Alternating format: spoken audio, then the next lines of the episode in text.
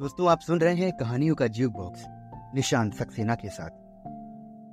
अब सभी को नव वर्ष की ढेरों बधाइयाँ। साल 2024 आप सभी के लिए बेहतर और खुशहाल। बस इन्हीं शुभकामनाओं के साथ शुरू करते हैं कहानियों का जीव बॉक्स आज मैं आपको सुना रहा हूँ गाइडी मोपांसा की लिखी कहानी, नए साल की सौगात।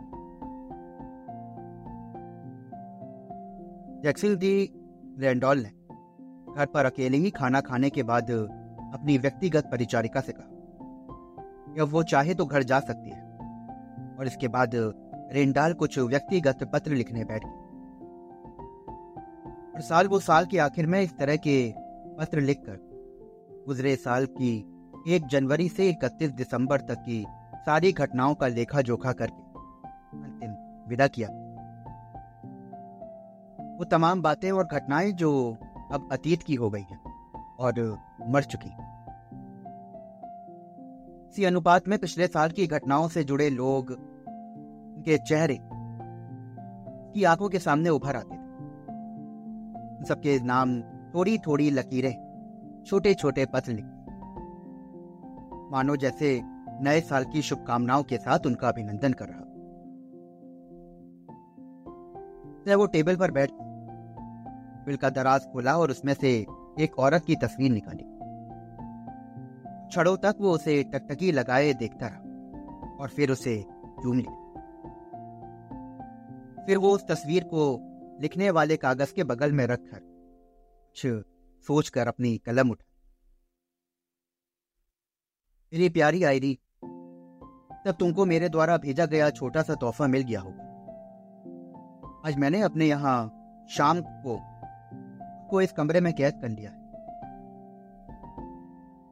ये कहने के लिए कि यहाँ आकर उसने पेन चलाना बंद कर जैक्सन अपनी जगह से उठा और बेचैनी से कमरे के एक छोर तक से लेके दूसरे छोर तक चहलकदमी करने पिछले छह महीनों में उसकी एक प्रेयसी, एक उपपत्नी थी। औरों की रखेल की तरह नहीं, जिसके साथ लोग बात सिर्फ़ फिजूल की गपशप करते थिएटर की रुमानी और दुनिया के षड्यंत्रों की कानाफूसी में मगन रहते बल्कि एक ऐसी औरत जिससे वो वाकई प्रेम और उसका पूरा विश्वास उसने प्राप्त कर लिया। हालाँकि वो अब जवान नहीं रह गया था, पर ऐसी कोई ज़्यादा उम्र भी नहीं हुई थी। ज़िंदगी के प्रति उसका नज़रिया व्यवहारिक और धनात्मक उसी के अनुसार उसने अपनी इच्छाओं और उमंगों का लेखा जोखा बनाया, जैसे कि वो हर साल अपने दोस्तों का मूल्यांकन किया करते उन दोस्तों का भी जिनसे अभी दोस्ती खत्म हुई है या नई बनी नई परिस्थितियाँ या नए लोग, जो भी उसकी नई ज़िंदगी में प्रविष्ट हुए। उसके प्रेम का प्रथम वेग अब शिथिल हो चुका था। उसने खुद अपने आप से सवाल किया एक वणिक के संपूर्ण व्यवसायिक गुड़ा भाग के इस औरत के प्रति उसके दिल के हालात क्या थे? ने साथ ही साथ ये कल्पना करने की भी कोशिश करी कि भविष्य में कैसा और क्या हाल रहेगा। उसने पाया कि उसके दिल में उसके लिए गहरा और अत्याधिक प्रेम, चाहत है लगाओ जो अनेक कोमलताओं और छोटी छोटी ऐसी हज़ारों अनुभूतियों से बने जो लंबे गहरे, स्थायी और निस्वार्थ संगत को जन्म देती। भी दरवाजे पर लगी कॉलबेल की घनघनाहट ने उसे चौंका दिया। पहले वो थोड़ा झिझका कि दरवाज़ा खोले या ना तो उसे लगा कि ये उसकी नैतिक ज़िम्मेदारी है कि वो गुजरते जा रहे साल की आखिरी रात को और नए साल को जन्म देने वाली रात में अचानक आने वाले परिचित के लिए दरवाज़ा ज़रूर खोले। उसने यहाँ से गुजरते हुए दस्तक दी। कोई फ़र्क नहीं पड़ता कि वो कौन है। उसने एक मोमबत्ती उठाई और बीच का दर, कमरा पार बरामदा पार किया और कुंडी खिसकाई। दरवाज़ा खुलने पर अपनी प्रेसी, अपनी चहेती और अपनी प्रिया को एक बेजान लाश की तरह बुझे हुए चेहरे के साथ उसने दीवार से लगे हुए पाया। उसने पूछा कि, क्या बात है? एसी ने कहा कि क्या आप अकेले हैं? हाँ मैं अकेला हूँ। नौकर भी नहीं है। हाँ। आप कहीं बाहर तो नहीं जा रहे थे? नहीं के बाद वो औरत एक ऐसे आत्मविश्वास के साथ कमरे में घुसी जो पूरे घर को अच्छे से जानती हो। जैसे ही वो ड्राइंग रूम में घुसी, वो लत के सोफे पर गिर गई। अपने हाथों से अपने चेहरे को ढाक कर ज़ोर ज़ोर से रोने लगी। वो उसके कदमों के पास घुटने के बल बैठ के दोनों हाथ पकड़ लिए और कहा कि, मैं तुमसे मिन्नत करता हूँ। तुम मुझे साफ़ साफ़ तफसील से बताओ कि आखिर तुम्हें हुआ क्या है? वो धीरे से बुदबुदाई, मैं अब और इस तरह से नहीं रह सकती। तरह से क्या मतलब है तुम्हारा? हाँ मैं और अब इस तरह से नहीं रह सकती हूँ। मैंने इतना ज़्यादा भोगा है, सहा है कि आज दोपहर उसने मुझे फिर से पीटा है। तुम्हारे पति ने? हाँ मेरे पति ने। ओ। ने कभी सोचा नहीं था कि उसका पति इतना क्रूर भी हो सकता है। सभा सोसाइटी में जाने वाला घोड़ों का प्रेमी, थिएटर जाने वाला तथा एक कुशल तलवार बात होने के साथ साथ वो एक सुसंकृत घराने का संभ्रांत आदमी था। को बहुत से लोग जानते थे। उसकी बहुत चर्चा हुआ करती थी और हर जगह उसकी तारीफ़ थी। बड़ा ही सौम्य व्यवहार का आदमी था। परंतु उसकी बुद्धि, साधारण शिक्षा और सामाजिक तौर तरीकों से ही भरी हुई। अच्छे भले लोगों की तरह सोचने के लिए तो बेहद दिमाग की ज़रूरत होती।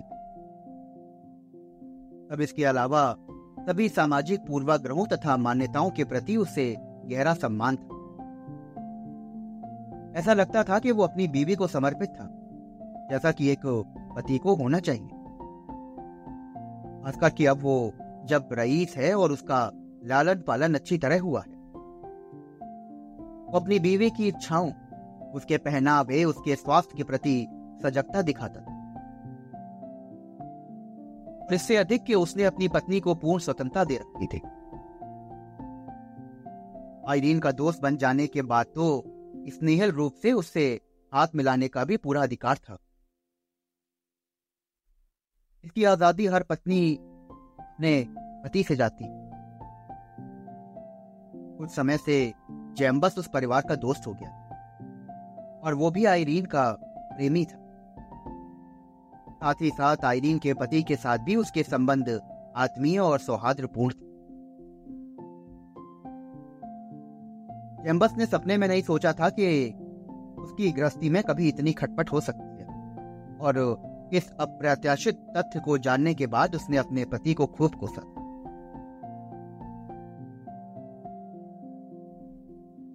इंडोल ने पूछा कि, ये सब कैसे हुआ? तुम तो मुझे बताओ। पर उसने एक लंबी कहानी बताई। अपने जीवन का पूरा लंबा इतिहास, की शादी के दिन के बाद से लेकर अब तक की पूरी राम कहानी।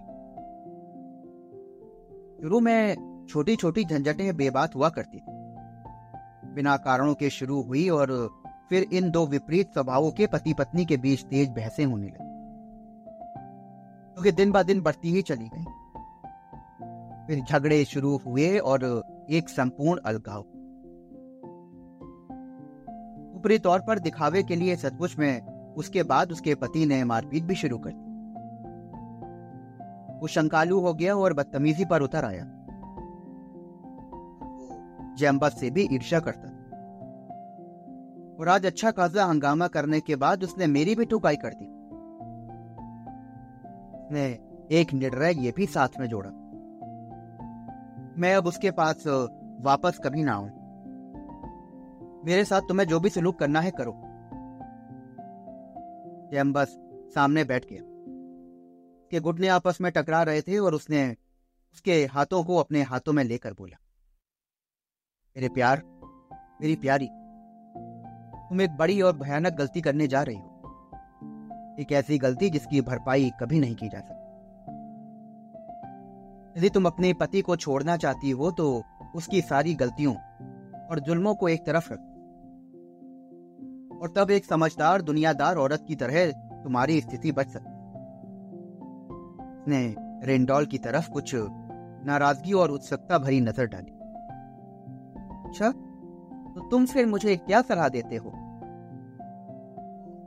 वापस जाओ और प्रतीक्षा करो, जब तक तुम्हें और तुम्हारे पति को बाकायदा तलाक ना मिल जाए। ओह प्रकार क्या तुम मुझे एक बकवास सलाह नहीं दे रहे हो? नहीं। ये एक अकलमंद और कायदे की सलाह है।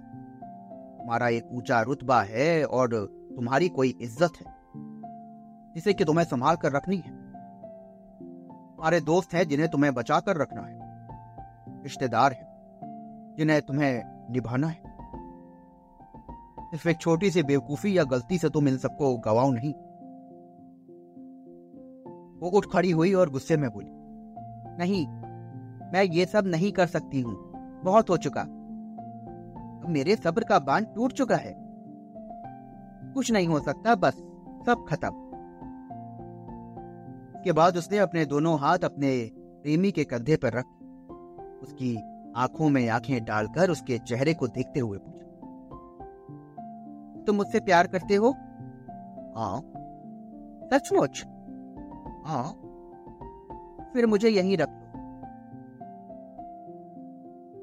वो सत्ते में आ गया।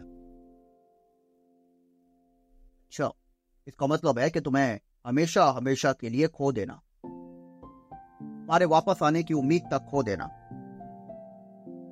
उसने उसकी बात पर धीरे धीरे और बड़ी गंभीरता से जवाब दिया। एक ऐसी औरत की तरह जिसे अपने आप पर गजब का आत्मविश्वास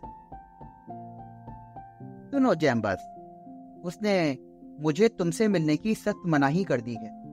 और मैं तुमसे छिप छिप कर चोरी चोरी तुम्हारे घर आने का नाटक नहीं कर सकती। या तो तुम मुझे पूरी तरह खो दो या फिर पूरा का पूरा कबूल कर लो। अगर ऐसी बात है मेरी प्यारी आईरीन तो तुम पहले तलाक ले लो। मैं तुमसे शादी कर लूँगा। हाँ मुझे पता है तुम शादी कर लोगे और उसमें कम से कम लगेंगे दो साल। पार प्यार धैर्यवान है, मेरा नहीं। मेरी ओर देखो। लेकिन सोचो यदि तुम यहीं रह गई और रुक गई तो कल वो तुम्हें लेने आएगा। और ये जानते हुए कि वो तुम्हारा पति है उसके ऊपर तुम्हारा और तुम्हारे ऊपर उसका पूरा अधिकार है। कानून भी इसकी तरफदारी करेगा। ओ मैं तुम्हें घर में रखने के लिए नहीं बोल रही हूँ। जेम्बस तुम जहाँ भी चाहो मुझे ले चलो। मैं तुम्हारे साथ चलू। मैं सोचती थी कि ये सब करने के लिए तुम मुझे पर्याप्त प्यार करते हो। ऐसा सोचकर मैंने बड़ी गलती करी। अच्छा अलविदा। वो उठी पलटी और इतनी तेज़ी से दरवाजे के बाहर हो गई कि वो भी उसको पकड़ सके सुनो, आयरीन, रुको जरा। उसने अपने आप को झटका दिया। वो उसकी कोई बात सुनना नहीं चाहती। उसकी आँखें आंसुओं से डबडबा गई। उसके मुँह से सिर्फ़ इतना ही निकला। छोड़ दो मुझे, अकेला रहने दो। ने उसे ज़बरदस्ती पकड़कर बैठने के लिए मजबूर कर दिया और एक बार फिर उसके घुटनों के पास ने उसे ढांढस देने के लिए, समझाने के लिए, सांत्वना देने के लिए बहुत सी दलीलें सुझाव दिए और खूब समझाया कि वो जो करने जा रही है, उससे उसकी सारी योजनाओं, की ढेर सारी खामियाँ और दुष्परिणाम है। की बातें सुनकर जब वो चुप रही तो उसने उसे खूब मना,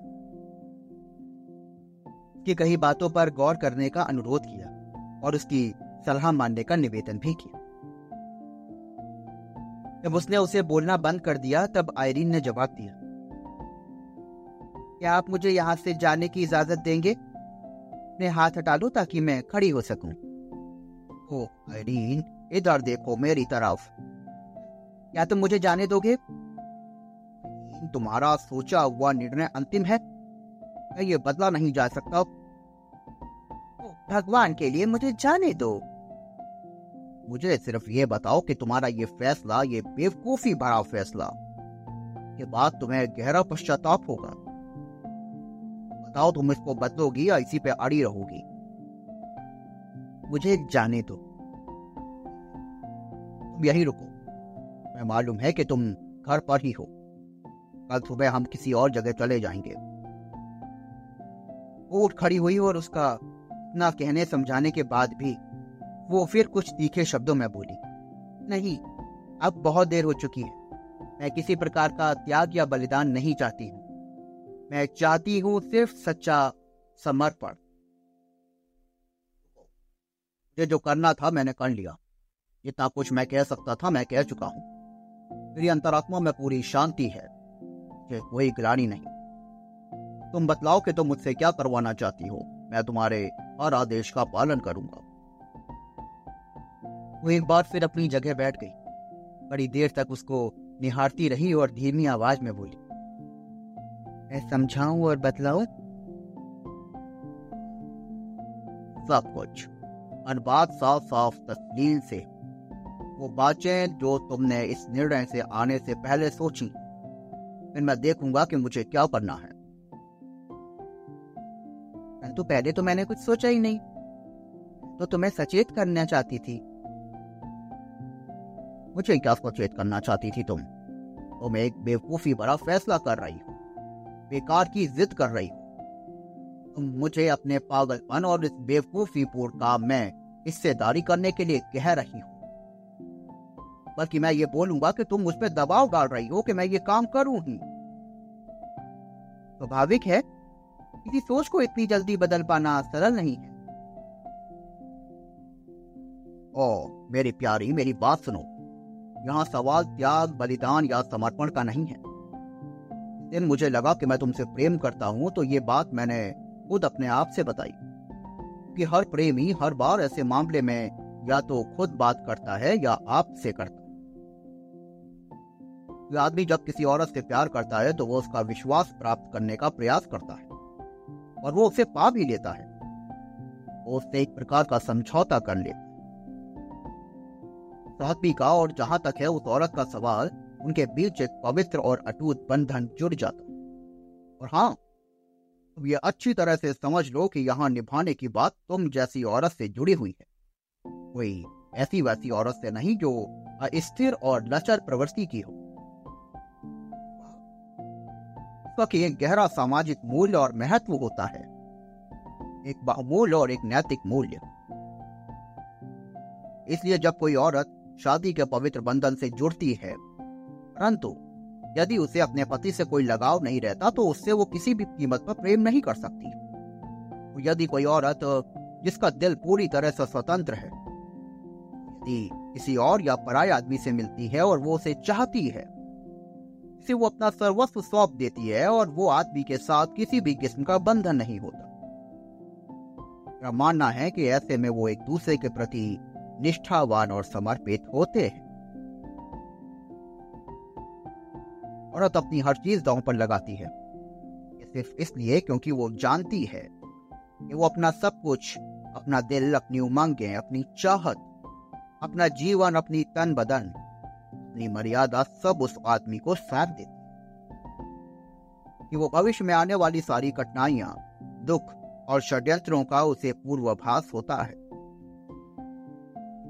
ये अपने वैवाहिक जीवन में इस तरह से विश्वासघात भी गलत है। ये विश्वासघात एक महान कार्य करता है। इसलिए उसके प्रेमी को भी भविष्य में होने वाली बाधाओं का पूरा आभास और कल्पना कर लेनी चाहिए। ये तुमसे अब कुछ नहीं कहना है। शुरू में, मैंने तुमसे तुम्हारे हितैषी, चिंतक की तरह बात करी। इसका कर्तव्य होता है कि वो तुम्हें बाकायदा सचेत कर दे। और अब तुम्हारे सामने मेरे आदमी का बस एक ही रूप बचा है जो तुम्हारे सामने है। ऐसा आदमी जो तुम्हें सिर्फ़ जी जान से बेहद चाहता है। तो मुझे बताओ कि मुझे क्या करना है।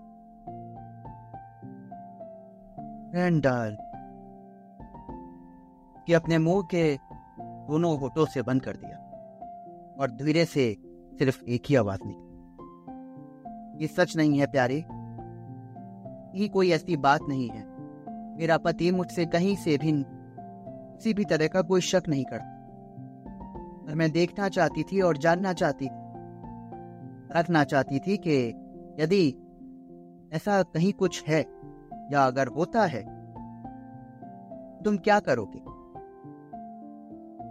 मुझे नव वर्ष की एक सौगात की चाहत। सौगात वो भी तुम्हारे साफ़ और अच्छे दिल की।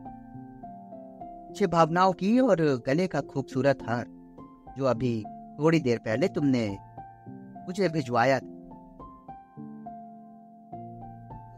और सच्ची और बेशकीमती सौगात जो तुमने मुझे दी, वो मुझे मिल गई। धन्यवाद। ईश्वर को कोटिश धन्यवाद दिया जाना चाहिए, उस खुशी के लिए जो तुमने मुझे अभी अभी दी